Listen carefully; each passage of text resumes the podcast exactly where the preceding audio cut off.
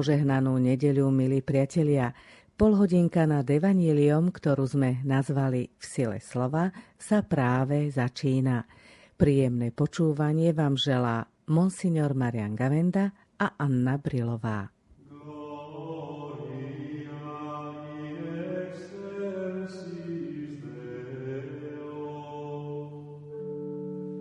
Čítanie zo svätého Evanielia podľa Marka. Keď Ježiš so svojimi učeníkmi a s veľkým zástupom odchádzal z Jericha, pri ceste sedel slepý Bartimej, Timejov syn, a žobral. Keď počul, že je to Ježiš Nazarecký, začal kričať Ježišu, syn Dávidov, zmiluj sa nado mnou. Mnohí ho okríkali, aby mlčal, ale on ešte väčšmi kričal. Syn Dávidov, zmiluj sa nado mnou. Ježiš zastal a povedal, zavolajte ho. Zavolali slepca a vraveli mu, neboj sa, vstáň, volá ťa. On odhodil plášť, vyskočil a šiel k Ježišovi. Ježiš mu povedal, čo chceš, aby som ti urobil? Slepec mu odpovedal, Rabboni, aby som videl. A Ježiš mu povedal, choď, tvoja viera ťa uzdravila. A hneď videl a šiel za ním po ceste.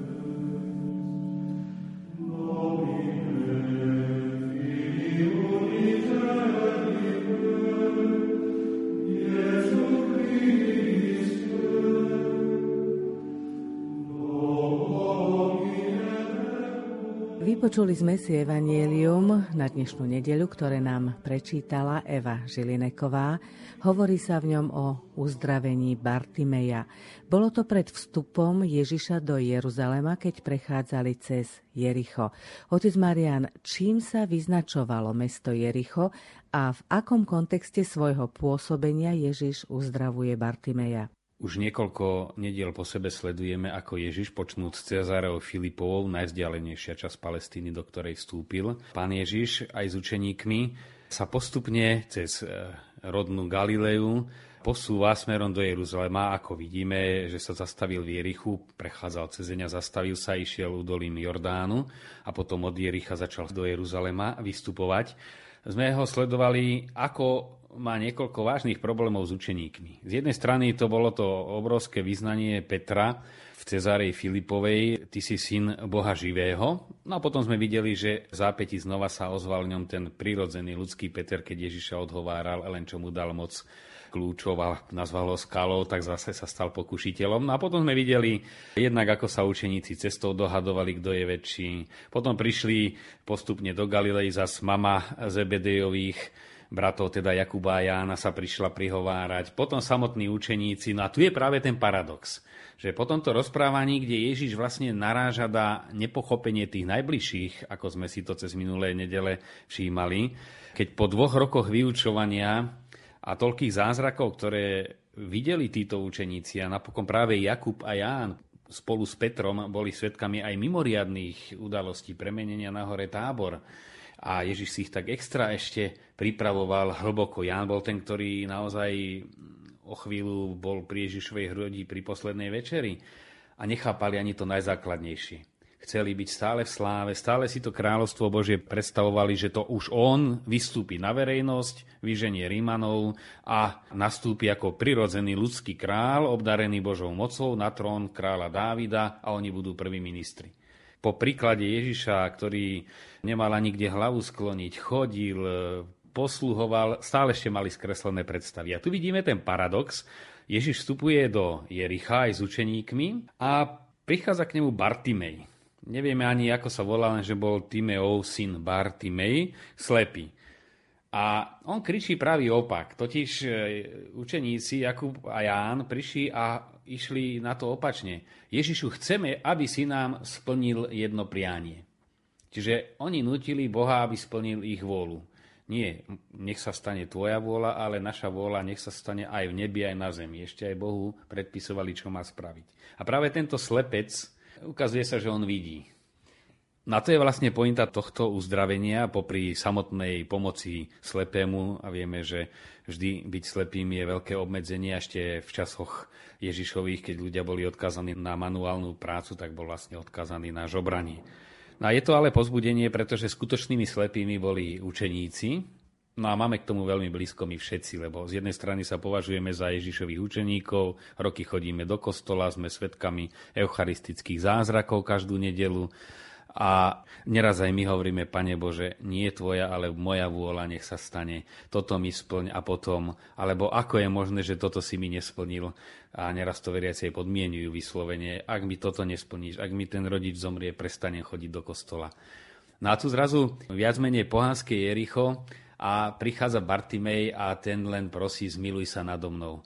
My všetci veriaci sa považujeme za učeníkov. Znamená to, že by sme sa mali všetci vidieť v tomto Bartimejovi alebo nájsť sa v ňom? Alebo vôbec, čo znamená byť učeníkom? Byť skutočným učeníkom znamená byť vidiacím, to znamená prejsť z temnoty smrti a hriechu do svetla života. To pre veriaceho má znamenať krst. To sú tí, ktorí vstúpili do svetla. Kresťanstvo je náboženstvo svetla, celý ten obrad jednak Veľkej noci. Na Bielu sobotu liturgia svetla vstupuje Kristus kriesený a práve v tejto liturgii svetla sa vysluhujú a vysluhovala sviatosť krstu. A kontext pre učeníkov bol jasný, boli v Jerichu. Pri Jerichu prešli Židia Jordánom z púšte, ktorá znamenala smrť, do krajiny, ktorá bola zaslúbená a Jericho bola už vtedy známa oáza, veľmi mesto bohaté. Pokračujú vykopávky a už sú 10 až 12 tisíc ročí pred Kristom. Zdá sa, že je to najstaršie mesto na svete, ktoré vôbec poznáme, práve Jericho. Na tomto mieste, kde aj židovský národ prešiel zo smrti do života, Ježiš prichádza s učeníkmi, ktorí sú ešte slepí a ukazuje na Bartimejovi, čo znamená prichádzať k zraku viery. Jednak vidíme, že on nebol úplne mimo, pretože síce nemal zrak, ale mal sluch. On z toho, z tej trochy, čo počul, o Ježišovi si uvedomil, počul, sedel tam pri ceste, nebol na ceste spolu s učeníkmi. Hneď stále kričal. Čiže použil to minimum, čo mal, počul čo si o Ježišovi a e, nezačal dišputovať tam s ostatnými žobrákmi, že čo to je, kto to je, či má pravdu, ale hneď sa na neho obracia. A to veľmi silnými slovami, pretože ho oslovuje syn Dávidov. To je veľmi silné oslovenie a zároveň ale prosí, zmiluj sa nado mnou, syn Dávidov, Ježišu, syn Dávidov, zmiluj sa nado mnou. Ono je to samo sebou hebrečine už v tom Ježišu, pretože Ježišu to zvolanie znamená jeho šua, Boh je spása. Čiže Ježišu, zmiluj sa, daj mi spásu a zase spása znamená salus aj zdravie, aj vykúpenie, teda zdravie tela aj duše. To je na tomto zaujímavé, že skutočne tento, ktorý iba počuje, okamžite tú ľudskú trochu použije, aby prosil o ten dar viery, ktorý je nadprirodzený, aby oň prosil. Zmiluj sa nado mnou a ty ma uzdrav. E, veriť znamená vidieť vnútorným zrakom, Totiž už aj medzi prirodzenými skutočnosťami sú veci, ktoré nevidíme prirodzeným zrakom, ale potrebujeme primeraný nástroj, či už na vzdialené hviezdy teleskop, alebo na mikroorganizmy, mikroskop, alebo až prenikajúc do štruktúry atómu zdanlivo neviditeľné veci. A vieme, že existujú, ak máme primeraný nástroj alebo vzduchom prúdi množstvo akustických vln, obrazových vln, signálov telefónnych, naozaj milióny údajov, ale bez prístroja, ktorý zachytáva, ako by tu neboli. No a na reality, ktoré sú pravdami a skutočnosťami viery, tým nástrojom, ktorý ich zachytáva, už nie je teleskop ani mikroskop, ale je to srdce, ktoré verí. Veriace srdce. Na tento pohľad potom viery preniká aj ten prirodzený pohľad, že za vecami, ktoré vidia normálne zdravé oči, ja neviem, počnú z ráno vychádzajúcim slnkom, cez kvety, cez udalosti, keď sa spojí zdravý zrak prirodzený so zrakom viery, tak vidí poza ne. Na to by mal byť vlastne uzdravený vykúpený človek, ktorý má zdravé samozrejme aj prirodzené oči, ale vidí poza ne.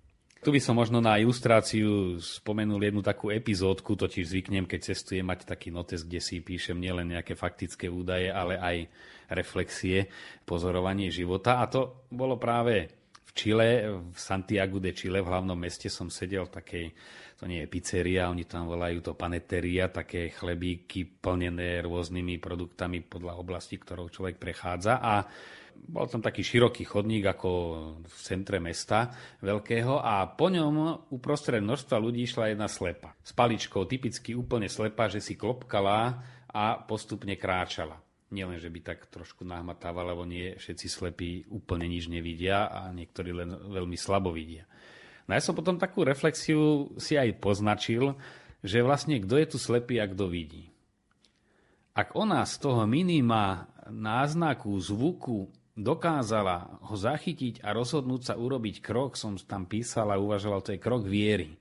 Ona sa spolahla a vykročila a tam som si vedomil, každý jej krok je krokom viery, čiže ona vierou vidí ten chodník a ide.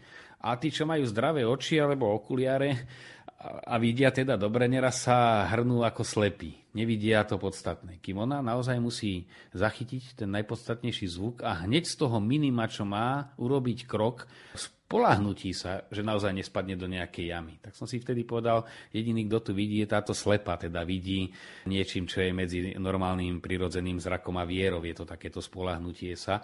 No a len na ilustráciu, že čo je vlastne viera. To, to kráčanie vo viere, vo videní, je to istota, ale istota viery. E, úplne iný druh istoty, ako je istota zmyslov, ktoré nám môžu ponúknuť. Je takáto slepota, o ktorej hovoríte, medzi veriacimi častým javom? Veriaci vidia a častokrát sa ženú niekam, ale predsa nevidia to, čo je podstatné. No, e, je to veľké riziko práve v tom, že veriaci si zvyknú, že ich volajú veriacimi podľa toho, že chodia do kostola, že sa pomodlia čo je aj správne v tom bežnom hovorovom význame, ale možno si na základe toho myslia, že skutočne aj veria. Ale veriť znamená práve spolahnúť sa nie na oči a na zmysly, ale spoliehať sa na tú istotu viery, ako píše svätý Pavol, a kráčať vo viere. To neraz znamená kráčať nie ani proti rozumu a proti zmyslom, ale ponadne. No a to už aj medzi veriacimi nie je až taký častý jav. Že naozaj ale Boh ma podnecuje a ja vo mne sa čosi prieči, nazberám si 100 argumentov proti a samozrejme, keď sa nám niečo nechce, tak si nájdeme vždy argumenty a veľmi pádne a zdanlivo aj veľmi logické, ale uveriť a vykročiť, no a toto je skutočný veriaci fakticky, tzv. tá existenciálna viera, nie len súhlas rozumu s pravdami viery, že teda sú to zjavené pravdy a ja v ne verím, že Boh je jeden, v Bohu sú tri božské osoby, Otec, Duch, Svetý, základné pravdy viery. Ale veriť, že ten Boh, keďže je Otec, tak podstatou Otca je, že nás má rád, že je náš Otec a teda môžeme sa na Neho spolahnuť a preto aj keď iní zúfajú, ja nebudem. To už je to verenie, by som povedal, ako sloveso, kráčanie, verenie, teda uverovanie a spoliehanie sa, tak ako keď niekto sa spolieha na paličku alebo na ruku, keď je niekto slepý toho, kto ho sprevádza a dôveruje. Viera prejavovaná ako dôvera a dôvera nielen ako spolahnutie sa, ale kráčanie. Viera je čosi dynamické. Ako vnímali túto situáciu Ježišovi učeníci? Ježiš samozrejme aj keď učeníci dávali najavo, že ho nechápu, on ich trpezlivo vyučoval. Keď sa hádali, kto má byť prvý, tak pekne im povedal, aj keď ho sklamali, že ho nechápu. Viete, vladári dávajú cítiť svoju moc, ale medzi vami to tak nebude. Kto chce byť medzi vami prvý, nech je sluhom všetkých. Učeníci okrikujú slepca, aby mlčal, hoci on práve vzýva Ježiša, nazýva ho syn Dávidov, zmiluj sa nado mnou, teda on sa modlí a oni učeníci, miesto toho, aby sa tešili, ho okrikujú, to vidíme tie paradoxy. Ako predtým hovorili, nechodí s nami a vyháňa zlých duchov, my sme mu zakazovali. No Ježiš hovorí, nie, kto v mojom mene vyháňa zlých duchov, nebude tak ľahko hovoriť zle proti mne. Tak aj v tomto prípade on im nevyčíta učeníkom, ale hneď ich zapája do deja, chodte a zavolajte ho. Čiže robí ich spolupracovníkmi zázraku. No a to je práve to poslanie aj všetkých učeníkov, nečakať, až keď budeme mať dokonalú vieru a potom to vierou budeme ľudí privázať iných k viere, ale tak ako svaly zosilnievajú, keď človek pracuje alebo cvičí a nie najskôr má silné svaly a potom začne pracovať, lebo už je silný. Takisto aj do viery sa vstupuje viera rastie práve tým, že sa vyznáva. A Ježiš používa práve túto pedagógiu, že im hovorí, zavolajte ho a vlastne ich tak ako si zapája do toho zázraku. A už vidíme, že aj, aj to zabera. Zavolali slepca a vravili mu, neboj sa, vstaň, voláťa. Čiže je to dobrý znak. A to je vlastne poslanie či už kňazov, alebo aj ostatných lajkov a najmä nich, pretože k väčšine ľudí, ktorí sú slepí v duchovnom zmysle, sa kňaz nedostane. Sú to práve tí lajci, ktorí sú s nimi a povedať, neboj sa, voláťa, čiže povzbudzovať. Uzdraví ťa Ježiš, ale ja ťa k nemu vediem, a pozbudzujem ťa, neboj sa, volá ťa, som to zažil nedávno v Lurdoch, kde skutočne som to videl spätne, tá milosť už si kliesnila cestu a Lurdy sú miestom mimoriadnej milosti. A tá milosť pôsobila možno 20 rokov. Ale to doťuknutie, to ako sa hovorí, že kde sa strom nakloní, tam aj spadne, to jedno, jedno také zatlačenie nenásilné, nechcela by si spravili príbuzný. A už to potom milosť spravila ostatné, veľký zázrak uzdravenia duše. Ale tá trocha sa čaká od učeníkov. Pretože naozaj aj Boh čaká na ľudskú slobodu a tá je ovplyvňovaná niekedy v zlom, ale zase môže byť ovplyvnená aj v dobrom. Neboj sa, vstaň, volá ťa, pomôže ti. Je tu zaujímavá situácia, že slepec, keď počul učeníkov, že ho volajú, odhodil plášť vyskočil a šiel k Ježišovi. Čo znamená toto gesto, teda myslím na odhodenie plášťa?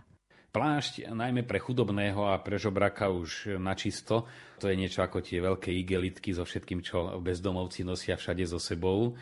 Ale plášť v biblických časoch to bol majetok, preto aj v Deuteronómium prikazuje v starom zákone, že keď zoberieš do zálohy plášť, do záložne, môžeme povedať, keď ti nemá dlžník čím zaplatiť, tak ti dá do zálohy plášť, čím vlastne garantuje svoj dlh, ale na noc mu ho vráť, aby sa mal čím prikryť. To je živobytie. To je ako keď my by sme sa vzdali strechy nad hlavou. A my vidíme, že ten slepec, veriaci, musím povedať, hneď zahodil plášť, teda všetky istoty ktoré mal, aj keď tá istota spočívala len v plášti, ale to bolo to všetko. Tie materiálne istoty, tú strechu nad hlavou, ten svoj domov, to, čo ho zohrialo v noci a ochránilo, odhodil, tam je ešte slovíčko. Vyskočil. On, ktorý stále sedel bezradne, zrazu vyskočil a šiel k Ježišovi. A toto je znova veľmi dynamická veta vlastná každému pravému obráteniu, že tam nie je žiadne váhanie. Tá ponuka, ktorú Ježiš dáva, je tak veľká, ako to hovorí aj v podobenstvách. S radosťou beží, predá celý majetok, len aby kúpil to pole, kde je tá vzácna perla alebo poklad. Predá všetko a s radosťou to predá, nie s nejakým smutkom, že no musím všetkého sa vzdať, lebo vie, že to, čo získa, je nepomerne väčšia hodnota, než to, čo stráca. Čiže tu máme ďalšiu veľkú lekciu v tejto kratučkej vete vlastne vyslovenú a viaceré, že naozaj, keď chceme dostať Boží dar, musíme sa vedieť zrieknúť toho, na čo sme naviazaní. Ono, už keď som spomenul bezdomovcov, aj u nich to vidíme, že mnohí sa aj na ten bezdomovecký štýl vyslovene naviažu a keď im aj ponúknete pomoc, už nevedia prijať. No a ešte viacej sú to tí bezdomovci ducha, ktorí síce majú aj pekné víly, ale sú vyslovene bezdomovci, bezdomova. Je to prázdnota srdca, prázdnota vzťahov a všetkého možného. Tak nevedia z toho vykročiť. No ale k Ježišovi treba prichádzať s prázdnymi rukami, aby sme odchádzali s plnými. Lebo kto sa drží toho, čo má, tak je ako opica v Afrike, keď ju černosi chytajú, že dajú ozaj vrece s malým otvorom, tam nejaký banán a ona sa toho chytí a miesto, aby vypustila a ušla, tak radšej sa nechá chytiť a zabiť. Veľmi často aj vzdelaní, inteligentní, bohatí ľudia od tých opíc afrických nemajú ďaleko tu trochu si držia a za ten svet si ju nechcú zobrať a tie istoty. No a tam Ježiš ťažko môže naplniť e, svojimi darmi, keď človek si myslí, že mu stačia tie, ktoré má. No Bartimej takýto nerozumný nebol. Sadil celú svoju istotu do Ježiša, ktorého ani nevidel, len o ňom počul a utekal za ním. Od tohto slepca to bolo veľké gesto, že odhodil plášť, ako na takéto veľké veci, ktoré ľudia dokážu urobiť a dokážu sa zrieknúť niečoho podstatného, čo sa týka možno toho zabezpečenia pre ich život, materiálneho, ako na to reaguje Ježiš. Tu vidíme, že Ježiš okamžite sa pýta jeho, čo chceš, aby som ti urobil. Keď sme pri tejto Ježišovej otázke, ja si spomínam, že on ju položil aj Zebedejovým synom, o ktorých sme hovorili minulú nedeľu. Ježiš často kladie túto otázku, totiž nás vedie k tomu, aby sme si uvedomili, čo vlastne chceme aby sme si to zadefinovali. No a tu vidíme ten slepec, aj keď Ježiša ani nevidel, len o ňom počul, hovorí rabúny, aby som videl. To je zdrobnelina. Niečo ako ani nie je zdrobnelina, že milý a miláčik, ale milý môj. Tak je to učiteľ môj, učiteľ môj, nie učiteľíček, teda zdrobnelina, ale to rabúny znamená môj, to je ešte čosi viac než len zdrobnelina. To znamená, že má k nemu blízky vzťah rabúny, aby som videl. Tak to zvolala Mária Magdalena, keď v tom zahradníkovi spoznala učiteľa. To je obrovské zvolanie dôvery, blízkosti a vidíme ten obrovský rast viery Bartimeja, že len čo k nemu prichádza rabúny, aby som videl. Ježiš mu odpovedá, choď, tvoja viera ťa uzdravila viera znamená kráčaj. Bartimej len čo vykročí, zrazu sa mu otvárajú oči. Opäť, keby zostal, som si istý, sedieť pri tej ceste a nejak si len hovoriť, som uzdravený, uzdravený, no by nebol takisto ako aj malomocný. Choďte sa ukázať kňazom. Volali k nemu, k Ježišovi, učiteľu uzdrav nás, desiati, nie?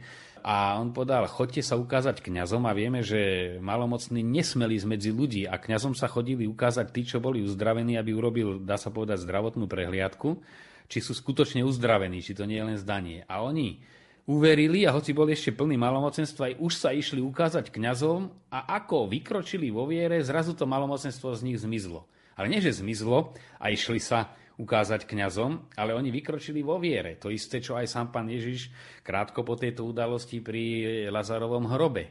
Ešte zapáchal, ešte kameň bol na hrobe a Ježiš ďakuje, oče, ďakujem ti, že si ma vyslíšal už vopred. Na to je to gesto viery, lebo už keď bol Lazar von, tak to už videl každý, že, že ho skriesil. Ale ďakovať dopredu, to je to vyznanie viery. Otče, ďakujem ti, že si ma vyslyšal, lebo viem, že ty ma vždy vyslíšiš a tie ďalšie slova Ježišovej ďakovnej modlitby. Hovoríte, otec Marian, o viere. Môžeme povedať, že aj viera má určitý dynamizmus a má aj určité pravidlá? Isté celkové veci, ktoré sa týkajú vôbec psychiky človeka a vnútra človeka, sú viazané na jeho slobodu. Nie je to ako vo fyzike alebo matematike, kde sa dajú vypočítať presné výpočty alebo v astronómii, ale predsa len, preto aj existuje psychológia ako veda, ani je nejaké šarlatánstvo, existuje aj špiritualita ako veda, že predsa len možno pozorovať tak v psychickom živote, ako aj v duchovnom živote určité zákonitosti a my ich tu vlastne vidíme zhrnuté. Človek má uši, aby počúval, ústa, aby kričal alebo modlil sa, nohy, aby vykročil, ruky, aby odhodil svoje istoty a mal ich prázdne, oči, aby sa zadíval na Ježiša a nasledoval ho. Začiatkom je uznať si svoju biedu, prostriedkom je zvolávanie milosrdenstva a naplnením je jasné videnie e, moci Božej. Čiže to je skratke cesta viery určitý dynamizmus. No ale nemôžeme čakať hneď, že preskočíme a len vidím. Ježiš čaká tú spoluprácu a tu je veľmi pekne zhrnutá v Bartimejovom prípade, že naozaj, ako hovorí svätý Pavol, viera je z počutia. No ale počúvanie veriace, čiže nie rozmnožovanie informácií alebo zberanie námetov na debatu, ale počúvanie ako dozvedanie sa, čo mám robiť, čo je Božia vôľa. To je počúvanie vo viere, teda sa to aj v katechizme hovorí nábožne počúvať, kedy si bolo nábožne slyšať svetú omšu. No ale nábožne znamená nie, že mať nejaké prevrátené oči, ale teda počúvať to, čo Boh hovorí ako jeho hlas, ako jeho pozvanie, na ktoré čaká odpoveď. To, čo často mávame aj na knihách o kázniach alebo o Svetom písme, citát Samuela, hovor, pane, tvoj sluha počúva. Vieme zo starého zákona tú udalosť, keď Samuel ešte nemal skúsenosť s Božím hlasom, bol mladučký a sa mu zjavil pán a on nevedel, čo robí. Znova sa mu zjavil, tak išiel potom za Helim a on hovorí, keď sa ti ešte raz zjaví, povedz, hovor, pane, tvoj sluha počúva. Čiže počúvanie je vo viere prvý krok. Naučiť sa počúvať práve týmto sluchom, v latinčine je audáče alebo dočile. Dočile znamená učenlivé počúvanie. Keď je to posolstvo viery, tak e, znamená aj prosiť, lebo tie ponuky viery, my na ne nemáme ľudské síly, aby sme ich prijali a preniesli do života. Čiže vidíme to aj v štruktúre Svetej Omše. Po čítaniach e, biblických ide vysvetlenie, to je vlastne len to zosilnenie toho hlasu Božieho a konkretizácia. A potom idú prozby. Už vieme, o čo máme prosiť, lebo sme počuli Boží hlas. A mali by byť aj po počúvaní svätého písma, keď nad ním meditujeme, zakončiť prozbami. Tak, pane, keď mi dávaš toto poznať, pomôž mi, aby som, ja už neviem, keď toho človeka stretnem, skutočne nezabudol a dokázal mu odpustiť, keď je to o odpustení alebo o nejakej inej téme. Čiže to, čo sme spoznali ako Božiu volu, vložiť do prozieb. Na tie prosby, ako vidíme, aj ten Bartimej opakovane volal. Nedal sa odradiť, že raz sa zakričí a nič a nechá sa odohnať učeníkmi, ktorí to spočiatku nechápali, o čo ide, ale opakovanie volania, opakovanie prosby posilňuje presvedčenie volajúceho aj aj význaním viery. Na tu opäť by som zdôraznil, že je tá potrebná pomoc druhých. Ako učeníci priviedli Bartimea, je potrebné naozaj, aj keď sami ešte v tej viere nemáme až takú silu, napokon ťažko to aj nazvať niekedy, že si môže človek na svoju vieru spolahnuť, pretože aj Peter chodil po vode, už to mal za sebou, ten odvážny krok, že vykročil z lode, no a stačilo trochu, že sa pozrel na vlny a už sa topil. Takže viera je veľmi krehká vec a kto si zase nadvezí, že aj svetosť je krehká vec a svetožiar, alebo keď praskne sú z nej okamžite rohy. No aj z vierou to neraz býva, že z hrdého kráčania po vode môže byť v okamžiku topenie sa vo vode a vo vlnách. Takže tam treba istotu, ale takú tú detskú istotu, čiže pokornú. Dieťa je isté nie samo sebou, ale otcom, ktorý ho drží na rukách. Nie ja stojím pevne, ale som bezpečí, pretože otec, čo ma drží, je pevný. A to je aj pre dospelých voči veľkosti Boha aj ten najsilnejší charakter a povaha je stále len dieťa, keď si uvedomíme, čo Boh môže a kto Boh je. No a vidíme potom, že po tejto udalosti Ježiš už vstúpa do Jeruzalema, kde ho čaká vlastne onedlho kvetná nedela a udalosti, ktoré vedel, že prídu, syn človeka bude vydaný do rúk ľudí, ho zabijú a to, čo predpovedal a pripravoval učeníkom, tu je dôležité zdôrazniť, vedel, do čoho ide, že to bolo vedomé, rozhodné kráčanie dopredu. Hovoríme o tom, ako Ježiš uzdravil slepca, teda slepec začal vidieť.